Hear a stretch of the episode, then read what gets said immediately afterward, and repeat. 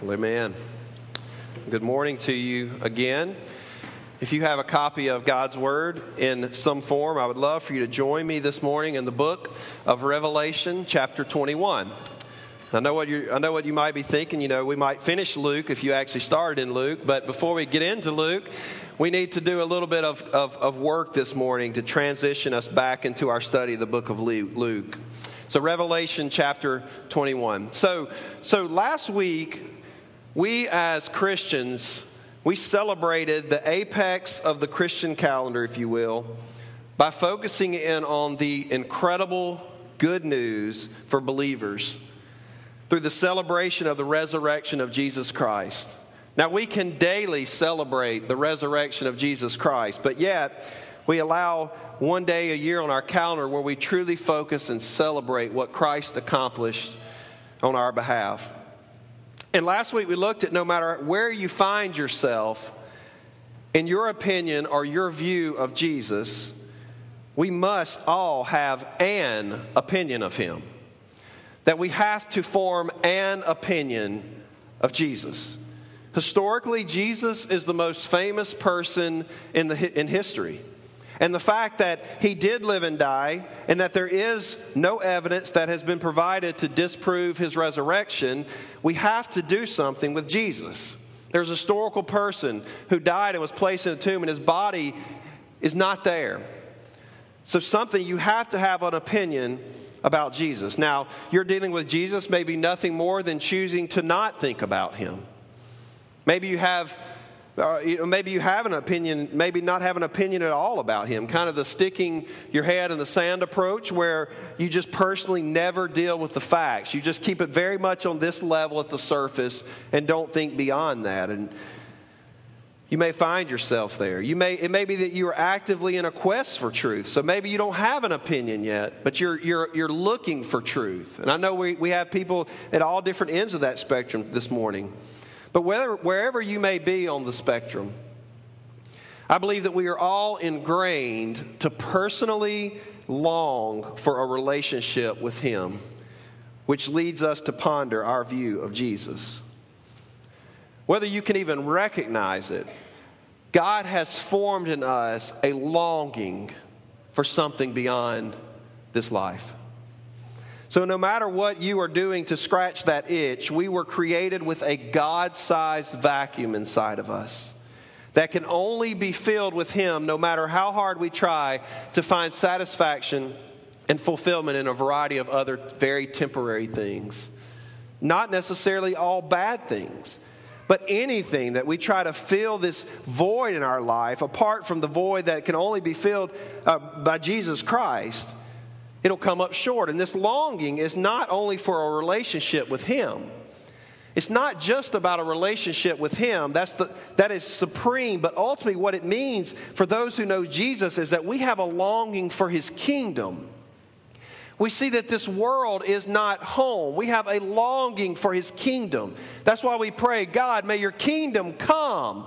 When Jesus taught His disciples to pray, He said, Father, may your kingdom come. So we have a longing inside of us for the kingdom. And so when we reflected on the resurrection last week, we, we, we, really focused in a little bit on that. And this week we're going to take a couple of steps backwards in time and dive back into the gospel narrative that is presented by Luke in just a moment. And we're going to be preceding what actually happened on the cross. And so where we are in the gospel of Luke is prior to the death of Jesus. And it's right in the middle of his account where Jesus has turned his face to Jerusalem to begin his journey to the cross. In Luke 9, which we went through about 17 years ago when we started Luke, we see this major turning point in the life. We're only five years old, I'm just kidding. We see this major turning point in the life and ministry of Jesus. In Luke 9, verse 51, Luke recounts the shift when he writes, When the days drew near for him to be taken up, he set his face to go to Jerusalem. This is a huge verse in the narrative because at this place, Jesus has been serving. Jesus has been modeling a kingdom life. Jesus has been healing. He has been feeding the sick. He has been doing all these things. And now he is, after spreading the news of his kingdom, he now turns his face to begin the journey towards his death and his resurrection and his ascension that we relished in last week. And so we come to Luke 12 and we see that Jesus, in this place of urgency, he wants to encourage his disciples with a truth that resonates to us today as his followers concerning his kingdom. In order to understand the context for this discussion, I want you to see that between the initial coming of Jesus, when Jesus first came, and his second coming, when he will, as promised, return again, we are on a journey. We are on a journey. If you and I aren't careful, we will allow our hearts and our minds to be so implanted in this world and the circumstances and the events that depict our happiness and contentment that if we're not careful, we can very easily lose the kingdom mindedness, which should be a marking and characteristic of a follower of Jesus. That you and I, we can very easily see life through this worldly lens and see it as nothing more than the temporal things that we are currently experiencing. And we can lose sight that you and I are on a journey. That one day nothing on, in this life will matter except for what we did for Christ and His kingdom. Our accomplishments, our wealth, our social status will mean nothing when we stand before the Father one day. And this is what I want us to see contextually before we dive into the focus that Luke has for us in chapter 12 so, of Luke. So look at Revelation 21, and I want you to read along with me. Beginning with verse 1 Then I saw a new heaven and a new earth. I want you to hear this as the destination we are going. For the first heaven and the first earth had passed away, and the sea was no more. And I saw the holy city, New Jerusalem, coming down out of heaven from God, prepared as a bride adorned for her husband. And I heard a loud voice from the throne saying, Behold, the dwelling place of God is with man. He will dwell with them, and they will be his people, and God himself will be with them as their God. He will wipe away every tear from their eyes, and death shall be no more. Neither shall there be mourning, nor crying, nor pain anymore, for the former things have passed away. And he who was seated on the throne said, Behold, I am making all things new. Also, he said, Write this down, for these words are trustworthy and true. And he said to me, It is done. I am the Alpha and the Omega, the beginning and the end. To the thirsty, I will give from him the spring of the water of life without payment. The one who conquers will have his heritage, and I will be his God, and he will be my son. But as for the cowardly and the faithless, the detestable, as for murderers, the sexually immoral, sorcerers, idolaters, and all liars, their portion will be in the lake that burns with fire and sulfur, which is the second death. Verse 9 Then came one of the seven angels who had the seven bowls full of the seven last plagues, and spoke to me, saying, Come. I will show you the bride, the wife of the Lamb. And he carried me away in the Spirit to a great high mountain. And he showed me the holy city, Jerusalem, coming down out of heaven from God, having the glory of God, its radiance like a most rare jewel, like a jasper, clear as crystal. Skip down to verse 22. And I saw no temple in the city, for its temple is the Lord God, the Almighty, and the Lamb. And the city has no need of sun or moon to shine on it, for the glory of God gives it light, and its lamp is the Lamb. By its light will the nations walk, and the kings of the earth will bring their glory into it, and its gates will never be shut by day, and there will be no night there.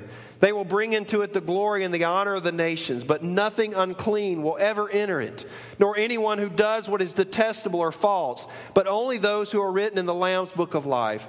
And then the angel showed me the river of the water of life, bright as crystal, flowing from the throne of God and of the Lamb, through the middle of the street of the city. Also, on either side of the river, the tree of life with its 12 kinds of fruit, yielding its fruit each month. The leaves of the trees were for the healing of the nations. No longer will there be anything accursed, but the throne of God and of the Lamb will be in it, and his servants will worship him. They will see his face, and his name will be on their foreheads, and night will be no more. They will need no light of lamp or sun, for the Lord God will be their light, and they will reign forever and ever. And he said to me, These words are trustworthy and true. And the Lord, the God of the spirits of the prophets, has sent his angel to show his servants what must soon take place. And Jesus says, And behold, I am coming soon. Amen. What a beautiful description that we have a, a home that we are traveling to. That, that this is it's perfect. There is no more, more suffering. There is no more tears. There is no more pain and anguish. There is no more presence of sin. And you and I are journeying as kingdom citizens in that direction. We are moving towards that. What an amazing passage of Scripture. This is a coming city. The kingdom of heaven is a real place where those who are in Christ will be in the presence of God forever. And so, allow me to lay some kingdom foundations from this passage that I think we need to hold on to as we then go back to Luke and look at this journey that we are on. And that's, first of all, that we have to see as a kingdom foundation from this is that we are pilgrims on a journey. We are pilgrims on a journey. We are not residents that are eventually going to move. We are pilgrims on a journey. Brothers and sisters, may we see this morning that you and I live between two worlds. Between the declaration of the kingdom through Jesus and the consummation of the kingdom when Christ returns, we are on a journey through this land. The Bible says that we shouldn't get very get overly comfortable here in this world because we are strangers and aliens here. We are here for a season and we are responsible for what we do on this earth and how well we steward our time here, but this is not home. So while we are here recognizing that we are pilgrims journeying through this land, we live based on a kingdom agenda that is counterflow to the one that is dictated and communicated to us by the culture and society that we live in. We live differently because this culture and society does not shape our kingdom that we're going to. We live by a kingdom agenda. That while we're here on this earth, we do life very real and tangibly here, but we do so with our minds set on our future home. So may we see, first of all, that we are pilgrims on a journey. This is critical to grasp this morning. But secondly, we need to see that we are citizens of a kingdom to come. May you see that this morning. May we grasp that from this passage. That as we talk about journeying between here and there, we recognize that we are pilgrims through this land, and we recognize that we are our citizenship as followers of Jesus, we are citizens of a kingdom to come. So we are careful to see that we live with a responsibility before God of how we live this life. But our overarching understanding for our conduct is that we are citizens of a kingdom to come. It's this twofold kingdom. It's this twofold kingdom that the kingdom that already is and the kingdom that is not yet. So the kingdom of God is a present reality for us. Jesus ushered it in when he came to this earth and did what he did and accomplished what he accomplished, what we celebrated last week. He began the kingdom of God. It's a present reality for us. But we also don't limit it to this present reality of the reign of Jesus. We see that it is also a, a, a future hope. It is a future hope for us, that it is a present reality, but a future hope. That is why a text like we read in Revelation 21 is so foundational and huge for us as followers of Jesus to grasp because it reminds us of our home, what our home is like. You know, this life is not our destination. Philippians 3:20 says that our citizenship is in heaven, and from it we await a savior, the Lord Jesus Christ. Hebrews 11 in this roll call of the cloud of witnesses where it names person after person who by faith this happened and by faith this happened. And it just does this huge like honor roll of, of those who have walked by faith. And in verse 13 and 14 it says about those that have gone ahead of us. It says that they acknowledged that they were strangers and exiles on the earth. For people who speak thus make it clear that they are seeking their homeland. That's, that's in 13 and 14, a homeland in which God is the builder. And so, so all these people who lived by faith and were commended by faith, we read this honor roll, and some of them received great treasures. And then we get to the end of the book, and some of them were martyred, and some of them experienced death because of their faith. But what made them endure and what made them to be a person of faith is because they acknowledged that they were strangers and exiles. And the home that they were longing for is a home that they, that they were seeking their homeland. And so, whatever happened, happened here did not deter them from seeking where their desire was and where they were leaving their lives to. a homeland in which God is the builder. And this leads us to live with the ultimate purpose in our life of seeing the kingdom come. C.S. Lewis once said this. He said, The fact that our heart yearns for something that earth can't supply is proof that heaven must be our home. Because the world cannot completely fulfill us and satisfy us. Just that lack of fulfillment leads us to see that, there, that our, our home is not here, that heaven must be our home. And this is exactly where we dive back into our text in Luke by considering that as kingdom citizens, you and I yearn and long for to live out our lives in anticipation of the return of the king. So the disciples of Jesus were walking with him, and they were seeing him teach about this kingdom that he was ushering in. And the king wants to teach his disciples about the kingdom and living in it in Luke 12. So I want you to turn with me in Luke chapter 12. Luke chapter 12. Now, we haven't been in this book in a little while, and I want to kind of tell you where we're at. Luke begins his, his, his gospel in Luke 12. Jesus begins by teaching his, his disciples to, to place their trust in him and not fear those who can harm the bodies. So he's talking about a kingdom agenda, and he begins by saying, Don't worry about those who can harm your body here on this earth, but fear the one who has authority to, over the body and their spirit, who can destroy both body and cast it into hell. He said, Don't worry about earthly things. Think about the king. Think about the kingdom. And he then continues to to focus their attention by shifting their perspective on possessions. So, mind, mind you, we're still rolling down through from a very kingdom minded that our citizenship is not here. And he's saying, look, this is going to shape your, your worry. This is going to shape your possessions. He tells the, the parable of the rich young fool who tells them, the, who, who, Jesus tells them the danger of living for anything temporary, which in this case was possessions. And the rich fool had gotten so much stuff that he said, Man, I got to figure out how to build a bigger barn to house everything. And Jesus says, You fool, what you have will be taken from you tonight. It'll be taken from you tonight. And then what will be left of what you have toiled and saved up for here on this earth? And Brady spoke last time we were in this text specifically about not being anxious. Still in this line of thinking, he says, Listen, people, don't worry and be anxious in this life. Jesus says God is going to take care of his children. He takes care of the birds of the air and he clothes the flowers of the fields. And so he will take care of his children. And then Jesus speaks to them a gospel gem in chapter 12, verse 32. Underline this, highlighted in your Bible. Verse 32, he says, Fear not, little flock, for it is your Father's good pleasure to give you the kingdom. It is the Father's pleasure to give you this promised kingdom.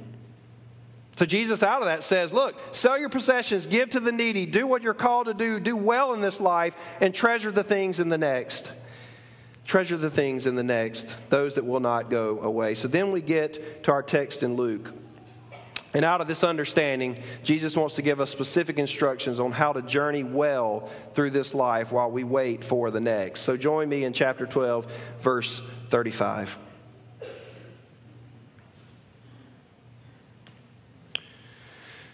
Jesus tells his disciples, Stay dressed for action and keep your lamps burning. And be like men who are waiting for their master to come home from the wedding feast, so that they may open the door to him at once when he comes and knocks. Blessed are those servants whom the master finds awake when he comes. Truly I say to you, he will dress himself for service and have them recline at the table, and he will come and serve them. Upside down kingdom. Verse 38 If he comes in the second watch or in the third and finds them awake, blessed are those servants. But now, this, that if the master of the house had known at what hour the thief was coming, he would not have left his house to be broken into. You also must be ready, for the Son of Man is coming at an hour you do not expect. So Peter said, Lord, are you telling this parable, you know, for us? For us all. And the Lord said, Who then is the faithful and wise manager, whom this master will set over his household, to give them their portion of food at the proper time? Blessed is that servant whom his master will find so doing when he comes. Truly I say to you, he will set him over all his possessions. But if that servant says to himself, My master is delayed in coming, and begins to beat the male and female servants, and to eat and drink and get drunk, the master of that servant will come on a day when he does not expect him, and at an hour he does not know, and he will cut him in pieces and put him with the unfaithful. And that servant, and that servant who knew his master's will but did not get ready or act according to his will will receive a severe beating. But the one who did not know and, and, and did what deserved a beating will receive a light beating. Everyone to whom much was given of him, much will be required. And from him to whom they entrusted much, they will demand the more. He says, I came to cast fire on the earth, and would that it were already kindled. I have a baptism to be baptized with, and how great is my distress until it is accomplished.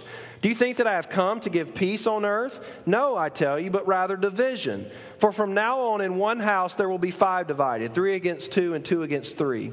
They will be divided father against son, and son against father, mother against daughter, and daughter against mother, mother in law against her daughter in law, and daughter in law against mother in law. He also said to the crowds, When you see a cloud rising in the west, you say at once, A shower is coming, and so it happens. And when you see the south wind blowing, you say, There will be scorching heat, and it happens. You hypocrites! You know how to interpret the appearance of earth and sky, but why do you not know how to interpret the present time? And why do you not judge for yourselves what is right? As you go with your accuser before the magistrate, make an effort to settle with him on the way, lest he drag you to the judge, and the judge hand you over to the officer, and the officer put you in prison. I tell you, you will never get out until you have paid the very last penny. Let's pray. God, in a difficult and challenging text, may you speak clearly to us today. God, may, may, the, may the blow of this text strike hard like it should. But God, may we also see the gracious hand of you. God, your gracious hand at work. To know that we have deliverance, God, through Jesus. So, God, will you be our teacher as we think about what it means to live in light of your return? And my prayer is that you will teach us that this morning. In Jesus' name, amen. Amen. So, I want to tell you this morning what we find from this passage some keys to living in light of Jesus' return. He's very strongly told us that we are to live with an anticipation. So there's some keys that I think we glean from this his teaching to his disciples about living in light of his return. And the first is found in verse 35 through 40 that we must be found prepared. That you and I must be found prepared. His return will be sudden and we must be prepared. Jewish weddings were often held at night, and a bridegroom's servants would have to wait on the master to come home with his bride. They could wedding celebrations during this time could actually turn into weeks. They could have weeks of a marriage celebration, and they had no long, no idea of what, exactly when it was going to end. So the servant would wait on the master to come home. And there, when there was a delay, and so the time of his master uh, was undetermined, so obviously the master would not want to come home a, from a wedding celebration with your bride. He wouldn't want to have to come back to their new home and, and, and wait at the front door for the servant to get himself up and get gathered and dressed and come and attend them. The servant would be ready and waiting, eagerly anticipating, not knowing the time, but eagerly waiting to serve, which is his task. You know, to watch in this passage would mean to be alert, to be anticipating, not getting caught by surprise. In 1 Thessalonians 5 2, Paul would write that the day of the Lord will come like a thief in the night. Peter would write in 2 Peter 3:10 that the day of the Lord would come like a thief. And in Revelation 3 3, we read the same imagery. And now in Luke 12, Jesus says in his parable about the master returning that, like a thief, you do not know when the thief will come, so you must be alert and prepared and ready.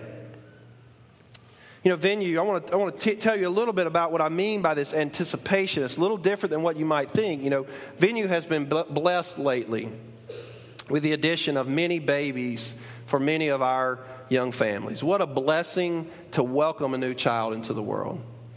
Our daughters were born on January 23rd, 2007 at 807 and 808. We had a due date about six weeks after that date, though, so it came a bit of a surprise. But like new parents, we were prepared.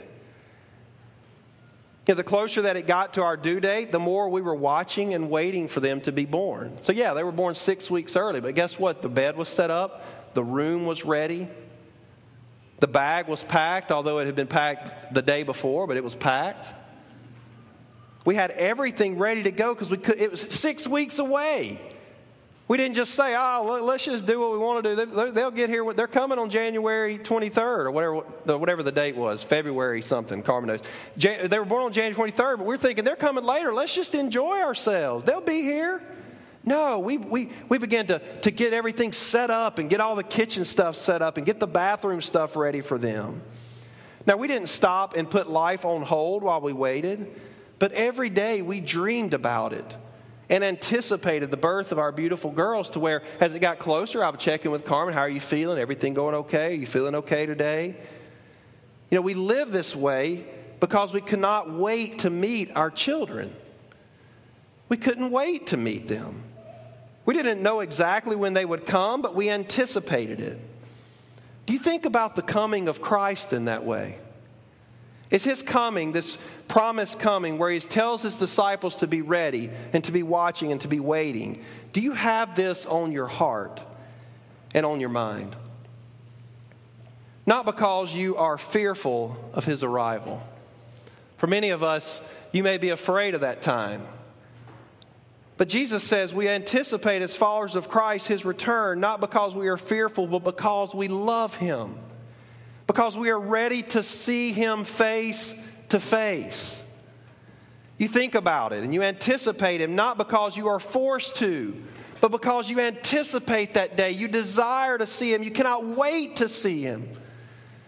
And Jesus tells His disciples to not be caught off guard. He says the reality is that Christ will return, church. This is a reality.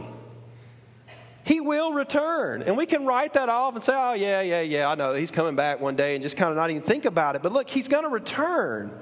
And for those of us who are believers, this is a glorious truth. Pain and suffering will end. It'll be perfect. Everything that you think you want on this earth that keeps you from wanting Christ to tarry will be just will fade away in light of the truth of what heaven will be like. And so we yearn for that. He will return.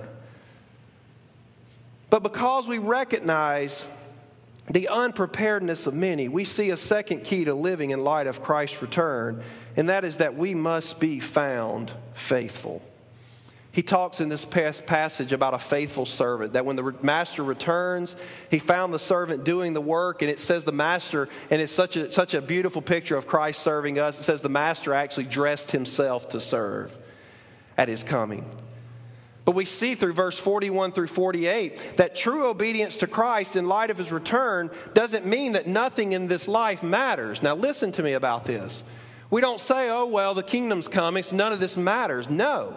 He said that a good servant will be one who is working in the business of the master when he returns. So he doesn't just say, Well, I can just do whatever I want to do because God saved me and I'm just going to kind of be on this vacation until he returns.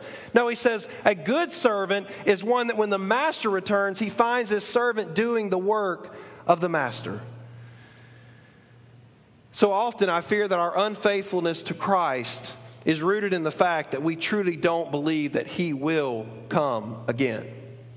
Yeah, we embrace that truth but we truly don't believe that he will come again and that his return will be sudden and his return will be permanent and his return will be eternal forever. Now, we could dive really deep into a lot of ramifications of this passage, but I want us to just think about this, this, this, this particular phrase. That basically, there are two, the overarching theme that is driven home is that there are two servants. There are two servants, one faithful and the other one unfaithful.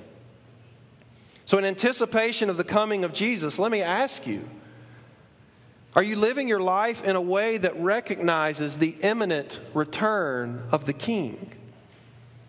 How different would your life look if you knew that Jesus was returning tonight?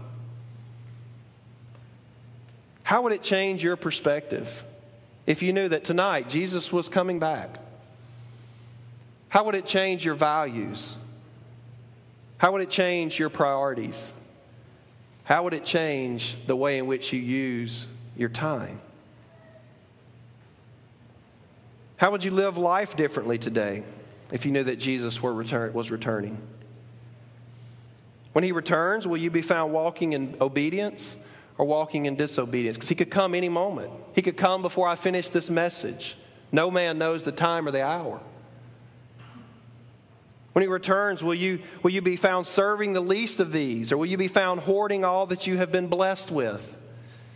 When he returns, will you be found repentant, or will you be found full of unrepented sin? Jesus shows his disciples, and I believe us today from this passage, that there is serious implications of this text.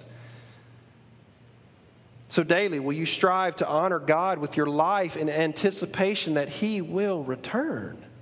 Jonathan Edwards wrote in, in the early 1700s a book called Jonathan Edwards Resolutions, where he gave resolve about things that he was going to commit his life daily. And weekly, he would gospel his heart with these gospel centered uh, resolves that he had. I want to read a couple of these for you. In his resolutions, he would often speak into his life weekly, and he had a few that referenced the return of Christ. I want you to hear some of these. He wrote, Resolved. Resolve never to do anything which I should be afraid to do if it were the last hour of my life. Resolve never to do anything which I should be afraid to do if I expected it would not be above an hour before I should hear the last trump. Resolve to inquire every night as I am going to bed wherein I have been negligent, what sin I have committed, and wherein I have denied myself, also at the end of every week, month, and year. Resolve to ask myself at the end of every day, week, month, and year, wherein I could possibly, in any respect, have done better. Resolved, I will act so as I think I shall judge who. Uh, I should judge would have been best and most prudent when I come into the future world and resolve to endeavor to my utmost to act as I can think I should do if I had already seen the happiness of heaven and hell's torments. He says, I've resolved to live in such a way as if I had already seen the beauty and happiness of eternity of heaven, and I had seen the horror, horror of the separation in hell. As you survey the landscape of your life, are you living faithfully in light of Christ's return? Will you be found as a faithful servant, the way in which Jesus tells his disciples here? We see another point in 49 through 53 we see that not only must, must we be found working and faithful, we must be found persevering. You and I must listen to the warning that Jesus was issuing to his disciples. As we wait for him and watch for his return, we will not always have an easy time. Because remember, we aren't aliens on a vacation in a foreign land, but we are more like enemies in enemy territory. Jesus is a cause of division. He talks about that in respect to the home. But listen, Jesus is a cause of division. On encountering Jesus, there is a decision to be made.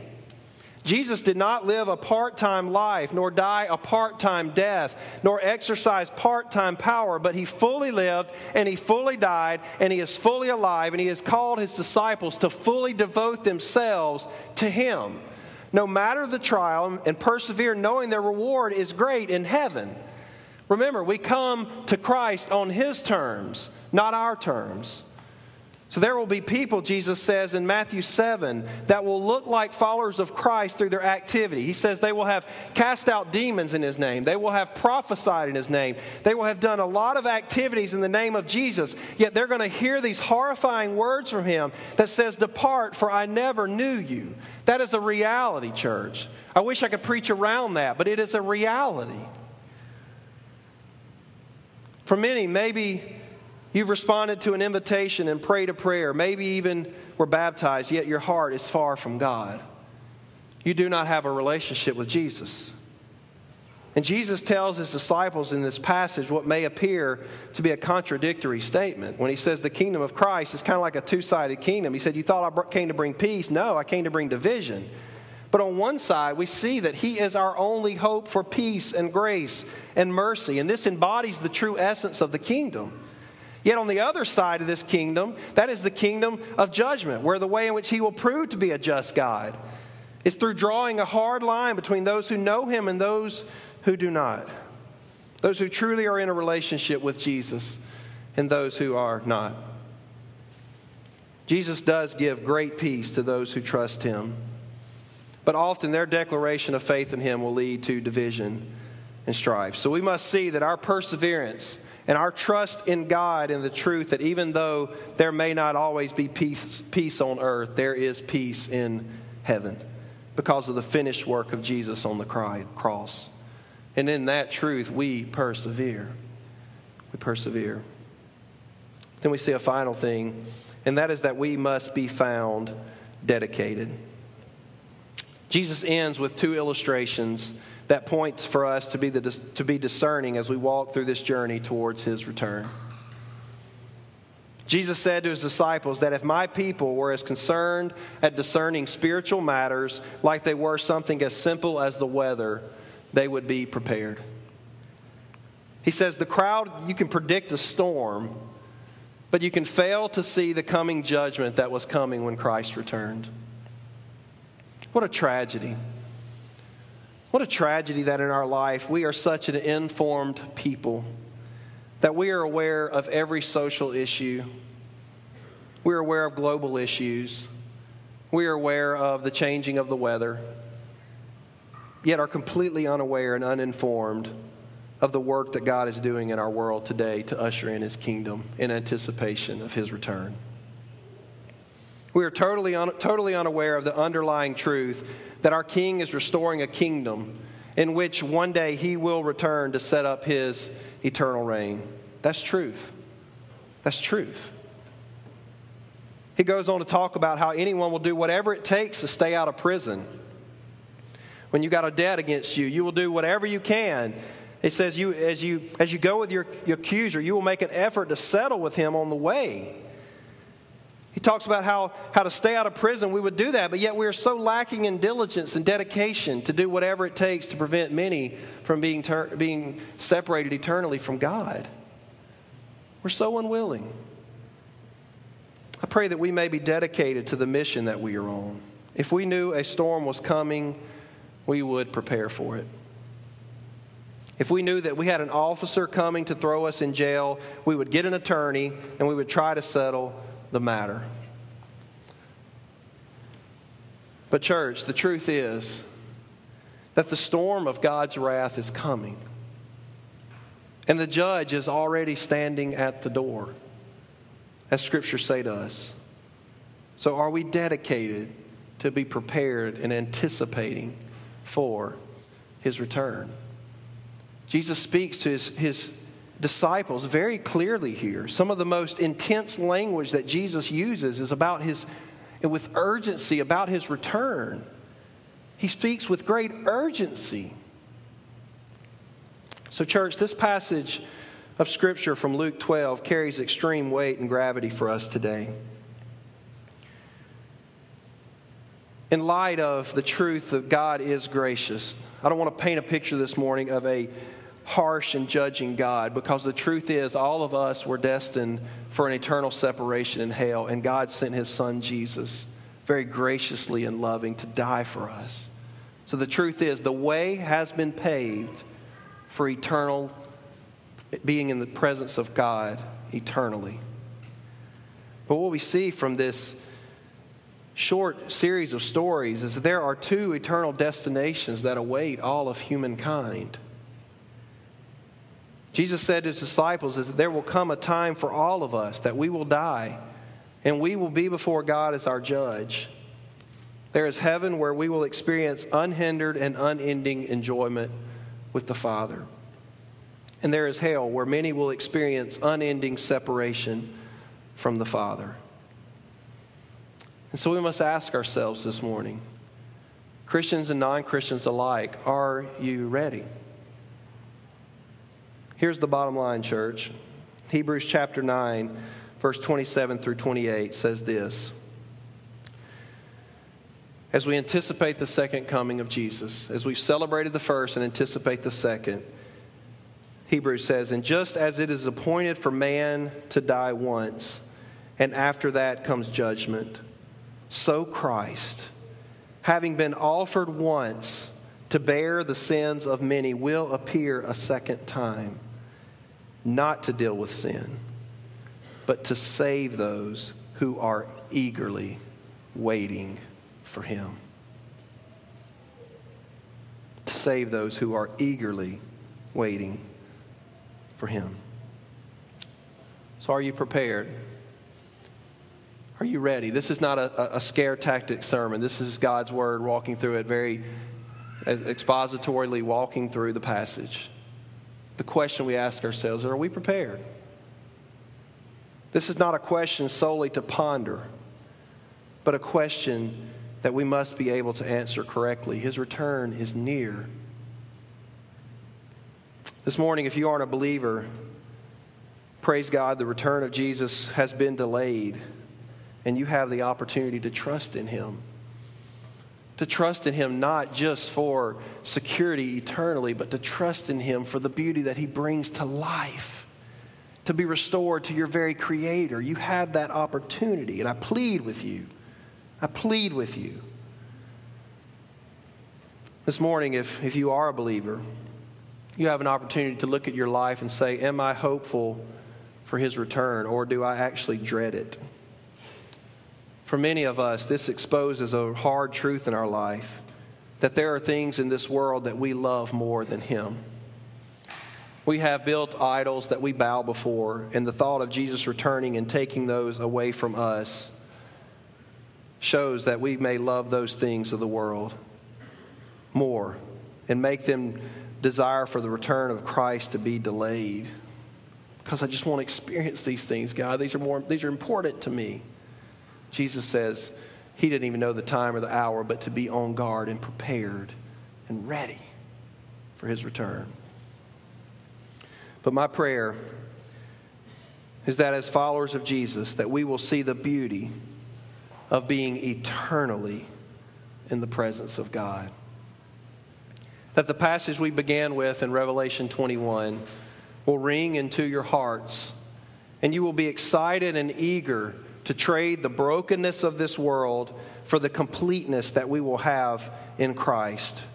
And that we will eagerly, we will eagerly join the writer of Revelation who ends in the very next chapter of the Bible with these words. And he says, He, Jesus, who testifies to these things, says, Surely I am coming soon. In which the writer responds, Amen.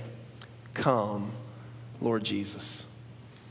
May you and I live in an anticipation between two kingdoms, anticipating that when the day when we get to be home with our Father. Let's pray together. Father, thank you